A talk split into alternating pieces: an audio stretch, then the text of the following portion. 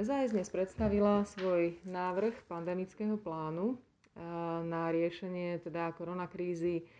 Robilo na ňom minimálne 8 plus ľudí, super špičkových odborníkov, vyše týždňa od momentu, keď Richard Sulik dostal výzvu od premiéra Matoviča, aby taký plán pripravil. Budem sa rozprávať s tým líderkou pre zdravotníctvo, šéfkou parlamentného zdravotníckého výboru a poslankyňou Jankou Cigánikovou. Janka, ty si bola v tej veľkej skupine ľudí, ktorí tento plán písali a jedno z prvých hodnotení hovorí, že je ako nemecká gramatika, že je taký, že veľmi striktný, veľmi presný. Poved, popísala by si ho tiež tak? Kto to povedal? to sa mi páči celkom. No cieľom bolo, áno, aby bol presný, neviem, či striktný, asi je aj striktný, lebo má jasne stanovené hranice a pravidla Cieľom bolo, aby bol jasný a presný preto, aby ľudia vedeli, čo majú robiť preto, aby išli do lepších opatrení, do, do, do uvoľnenejších opatrení, prečo sa objavili alebo prečo sa ich okres práve asi objavuje v tých horších. A teda sa snažíme uh, jednak popísať, že čo, čo ten vírus v podstate podporuje jeho šírenie a čo naopak a samozrejme potom sa tieto opatrenia premietajú aj do jednotlivých fáz e, vlastne opatrení v tých regiónoch podľa toho, akej farbe e, teda zamorenosti je ten región. Takže áno, je to také, že môže niekto povedať, že striktný, lebo sa povie, že od do. Dá sa samozrejme s tými číslami hrať. My sme to tak rozdelili, že máme, počkaj, ja si to zoberiem do ruky, aby som ti nepovedala hlúposť že máme, že uh, zelené pásno 0 až 20, potom oranžové 21 až 40, červené 41 až 60 až, uh, až čierne 61 až 100. A teraz každý sa bude pýtať, že čo je to tých 0 a 20 a tak ďalej. No a toto je, toto je presne tá, akože pre mňa úplne taký vesmír zaujímavý, ako byť pri tomto týždeni, ak sa to tvorí. Tam sú vlastne v tom, v tom výpočte zahrnuté všelijaké parametre, je tam zahrnutá v tom čísle tzv. incidencia, to je vlastne súhrný počet nových infikovaných za posledných 14 dní na 100 tisíc obyvateľov.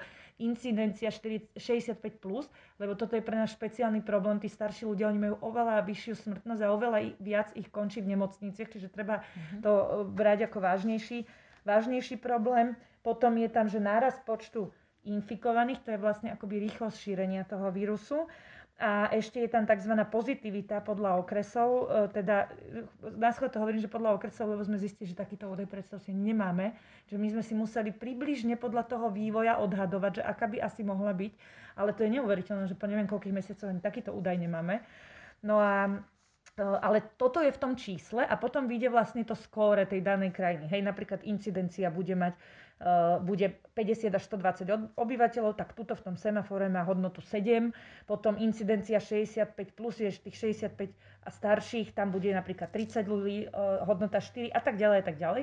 To sa zrátava a na konci vám vyjde teda, že či, je to, či, či má tak, ten okres 60 bodov alebo len 20 a podľa toho je v tom.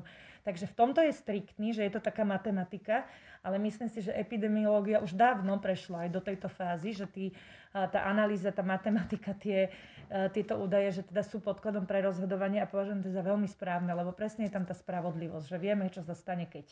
Tieto štyri farby, vlastne tieto štyri rôzne kategórie sú hlavným takým odrazom preto, aké opatrenia v danom mieste alebo v danom okrese majú byť. Jedna vec je, že existujú nejaké všeobecné, ktoré budú platiť úplne všade, ktoré sa týkajú dodržiavania rúšok, hygieny, obmedzenia mobility, ochrany starších ľudí. A ďalšia je, že v tých takých najprísnejších okresoch budú tie opatrenia ešte v niečom prísnejšie a v tých, ktoré nemajú až taký problém, budú povolené. Čiže tá regionalita to je veľmi podstatné hlavne pre udržanie ekonomiky. Čiže to bol ten kľúč, ktorý ste zvolili? Áno, to bol on. Výborne. To si to povedala celé za mňa. A, nie, nie, ja sa, ja sa v tomto chcem opýtať na to, že aby sme to teraz rozmenili na drobné, že keď sa bavíme o tom, že čo všetko do toho bude vstupovať a čo všetko bude možno viacej povolené a čo všetko možno bude viacej zakázané. Vieme to povedať možno aj na prevádzky, firmy, kostoly, voľnočasové aktivity? Vieme to povedať, veľmi presne to vieme povedať teda keď sa určí tá hodnota toho skóre pre ten daný región, tak on teda bude zaradený do zeleného, oranžového, červeného alebo čierneho pásma, ako som hovorila. Zelené je najmiernejšie, treba povedať, že aj nula už v sebe zahrne nejaké obmedzenia, napríklad, že nosiť rúško 2 metre odstup, dezinfekcia rúk a tak ďalej. A to pre, napríklad hromadné akcie vo vnútorných priestoroch na státe sú najväčším rizikom a preto aj v tej najmiernejšej, aj keď máme že nula, nulový región, že tam nemá skoro žiadny nárast, Eh, tak je tam, že maximálne 30 členné skupiny bez konzumácie jedla a alkoholu a to preto, lebo my musíme prijať fakt, že v okolí ten vírus je a nechceme podporiť jeho šírenie. Super. Takže toto, že, ale, ale predsa len sú teda miernejšie tie opatrenia, aj keď je to teda v zelenom pásme, ale ale sú veľmi mierne na to, ako máme situáciu vo svete.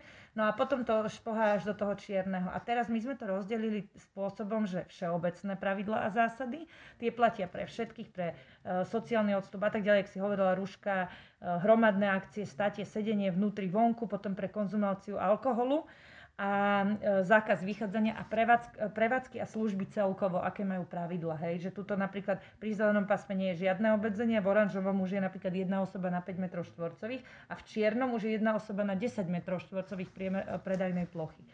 No a podstata je v tom, že potom sú ešte tzv. špecifické, pre tie platia všetky tie všeobecné a navyše platia ešte špecifické. A napríklad príkladom, ja neviem, napríklad poskytovanie služieb v červenom, e, v červenom pásme, navyše okrem tých bežných e, všeobecných, je, že môže sa dávať strava iba na izbu, musia byť zatvorené spoločenské priestory, na, na izbe iba jedna osoba z jednej domácnosti.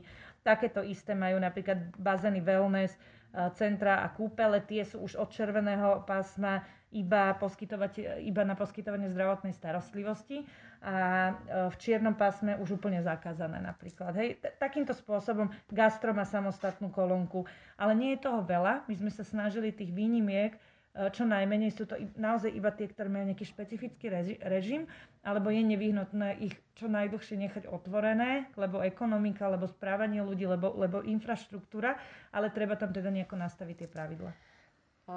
Jedným z takých veľmi uh, ťažkých momentov je nepredvídateľnosť opatrení. A toto síce vyzerá zložito, ale ako to tak ja vnímam teraz, hej, tiež ho vidím dnes prvý raz ten, ten plán.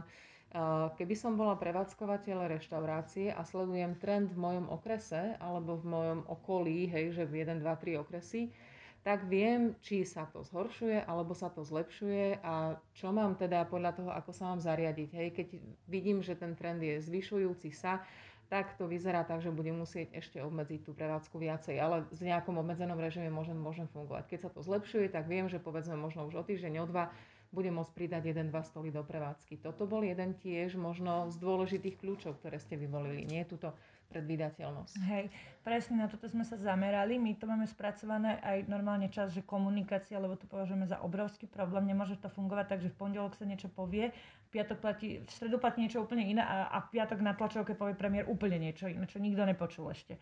Takže e, toto naozaj nie je dobrý plán a preto my sme rozhodli tak, že tá komunikácia bude prebiehať, že v piatok sa vždy vlastne povie, e, tieto okresné členenie na tie jednotlivé farby, ten semafor sa akoby prepne na novo, vždy v piatok na ďalší týždeň.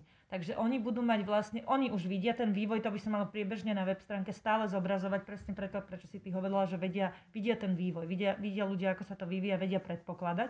Ale teda v piatok sa, sa povie, ako to bude naisto, od pondelka to platí, že majú ten víkend aspoň na to, aby sa prispôsobili a nie také, že od zajtra a podobne. A ešte je veľmi dôležité pravidlo, že, teraz dúfam, že to dobre poviem, ale keď sa ten okres zlepšuje, to znamená, dostáva sa napríklad zo zeleného do oranžového pásma, tak zlepši, zlepšiť sa môže po dvoch týždňoch. Až tie mhm. výsledky musí mať dva týždne lepšie až vtedy sa zlepšuje. Čiže ja viem, že keď teraz je červený, najskôr o dva týždne môžu byť lepšie tie opatrenia. Aj keby sa hneď budúci týždeň zlepšili, tak ešte nejde do zeleného, lebo musíme si to potvrdiť. Musíme byť opatrní.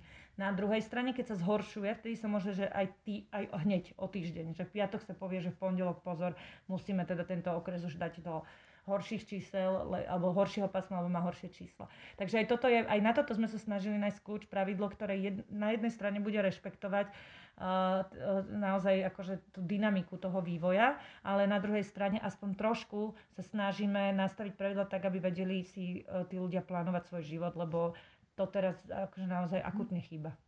Ja sa chcem ešte okrem toho plánovania opýtať na tú ochranu tých ľudí. Pýtali sa na to aj novinári, že kde je ten moment toho, že chránime a akoby odľahčujeme ten zdravotnícky systém, že porážame to ochorenie. Nie len, že s ním vieme žiť, lebo do veľkej miery tento moment už rozumiem, že naučiť sa žiť podľa istých pravidiel a tie pravidlá tu nám presne vysvetľujeme, existuje na to vývojové diagramy, ako s tým žiť, ako sa s tým vyrovnávať, ale kde je ten moment toho, že naozaj sa snažíme, aby tých čísiel bolo, aby boli čo naj, najnižšie. No, na to slúžia tzv. všeobecné pravidla, ktoré platia pre všetkých rovnako a tam sú zahrnuté, tam sme vypracovali také napríklad, že pravidla správania sa pri symptómoch, pri pozitívnom výsledku testu, pri, pri spolubývajúcich s infikovaným, uh, kde presne popisujeme, ako sa ten človek má správať, kam môže ísť, kam nemôže ísť, kde má volať, kedy má test, kedy je už voľný a tak ďalej. Normálne sme k tomu urobili také pavúky, ktoré sú podľa mňa veľmi, veľmi potrebné urobiť a už dávno mali byť aby ten človek si vedel nájsť, toto som ja, som v tejto situácii, do, e, ako, a, a, ako ďalej urobiť tie kroky, čo by vlastne malo zabraniť tomu, aby tí nakazení nám behali po lekároch, po nemocniciach, kde, kdekoľvek po verejnosti a aby teda vedeli presne, kam mieriť svoje kroky.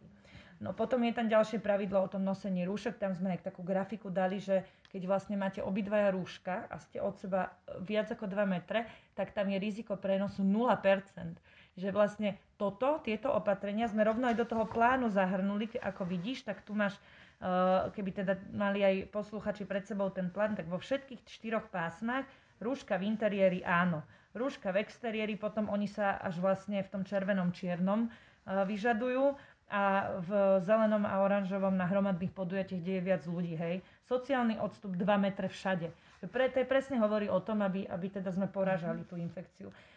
Špeciálne sme si vzali do parady e, dôchodcov, lebo tá smrtnosť sa obrovsky zvyšuje pri 65 plus roku. To je, ja už si nepamätám, či je číslo, ale to bolo, že dovtedy nejaké, že pár percent a potom desiatky percent. Obrovský rozdiel je, akože aké percento tých ľudí, ktorí sú nakazení, skončia v nemocnici a zomierajú. Pri tých starších je to naozaj enormný nárast. Čiže toto špeciálne bola moja aktivita. Priznávam sa, že prosím vás, poďme sa na týchto uh, pozrieť tam sme zatiaľ odklepli také, že dostanú vlastne rúška na mesiac poštou normálne títo dôchodci a s tým, že dostanú tam papiery k tomu, aby vedeli, ako sa správať. Ja by som navrhovala aj respirátory 2, ale teda všetko je aj o financiách, čiže toto bude musieť ešte lobovať trošku, ak by niečo takéto prešlo, tak ja by som to určite chcela, že by mali vlastne respirátor a prekryté, prekryté rúško. A tu chcem povedať, ak ma teda niekto počúva, zrejme asi nie starší, ale aj tí mladší, ktorí majú možno starých rodičov, treba im povedať. Tí starší sa správajú tak, že oni sú veľmi zodpovední a keď vidíte aj po ulici, malo kedy stretnete dôchodcu, ktorý teda je nechránený, aj v obchodoch a tak ďalej. Ale podstata je, že oni si tie rúška dávajú dole doma. Keď sa stretnú napríklad s deťmi, s rodinou, prídete na návštevu k starým rodičom, tak o, však to si len ty, Joško, Ferko, dám dole toto je presne zdroj nákazy. To sa ukazuje v nemocniciach, že zdroj nákazy je rodina. Takže práve vtedy, keď prichádza rodina domov, si treba dať tieto rúška a to tam popisujeme. No a potom presne, že dezinfekcia rúk, vetranie, znižovanie mobility a tieto veci. Takže venujeme tomu veľkú, veľkú časť toho plánu. Vy dnes idete na spoločné rokovanie a uvidíme, ako to dopadne, to spoločné rokovanie. Ja sa ti veľmi chcem za všetkých poďakovať za to nasadenie. V rámci, si tu tak stelesňuješ celú tú Sasku, ktorá na tom pracovala, takže veľká vďaka, je to premakané a držme si palce, aby to malo úspech, aby to prijali aj ostatní, ten, túto, tento hlas rozumu. Uvidíme, urobíme všetko preto. Ďakujem veľmi pekne. Ja ďakujem. Pekný deň.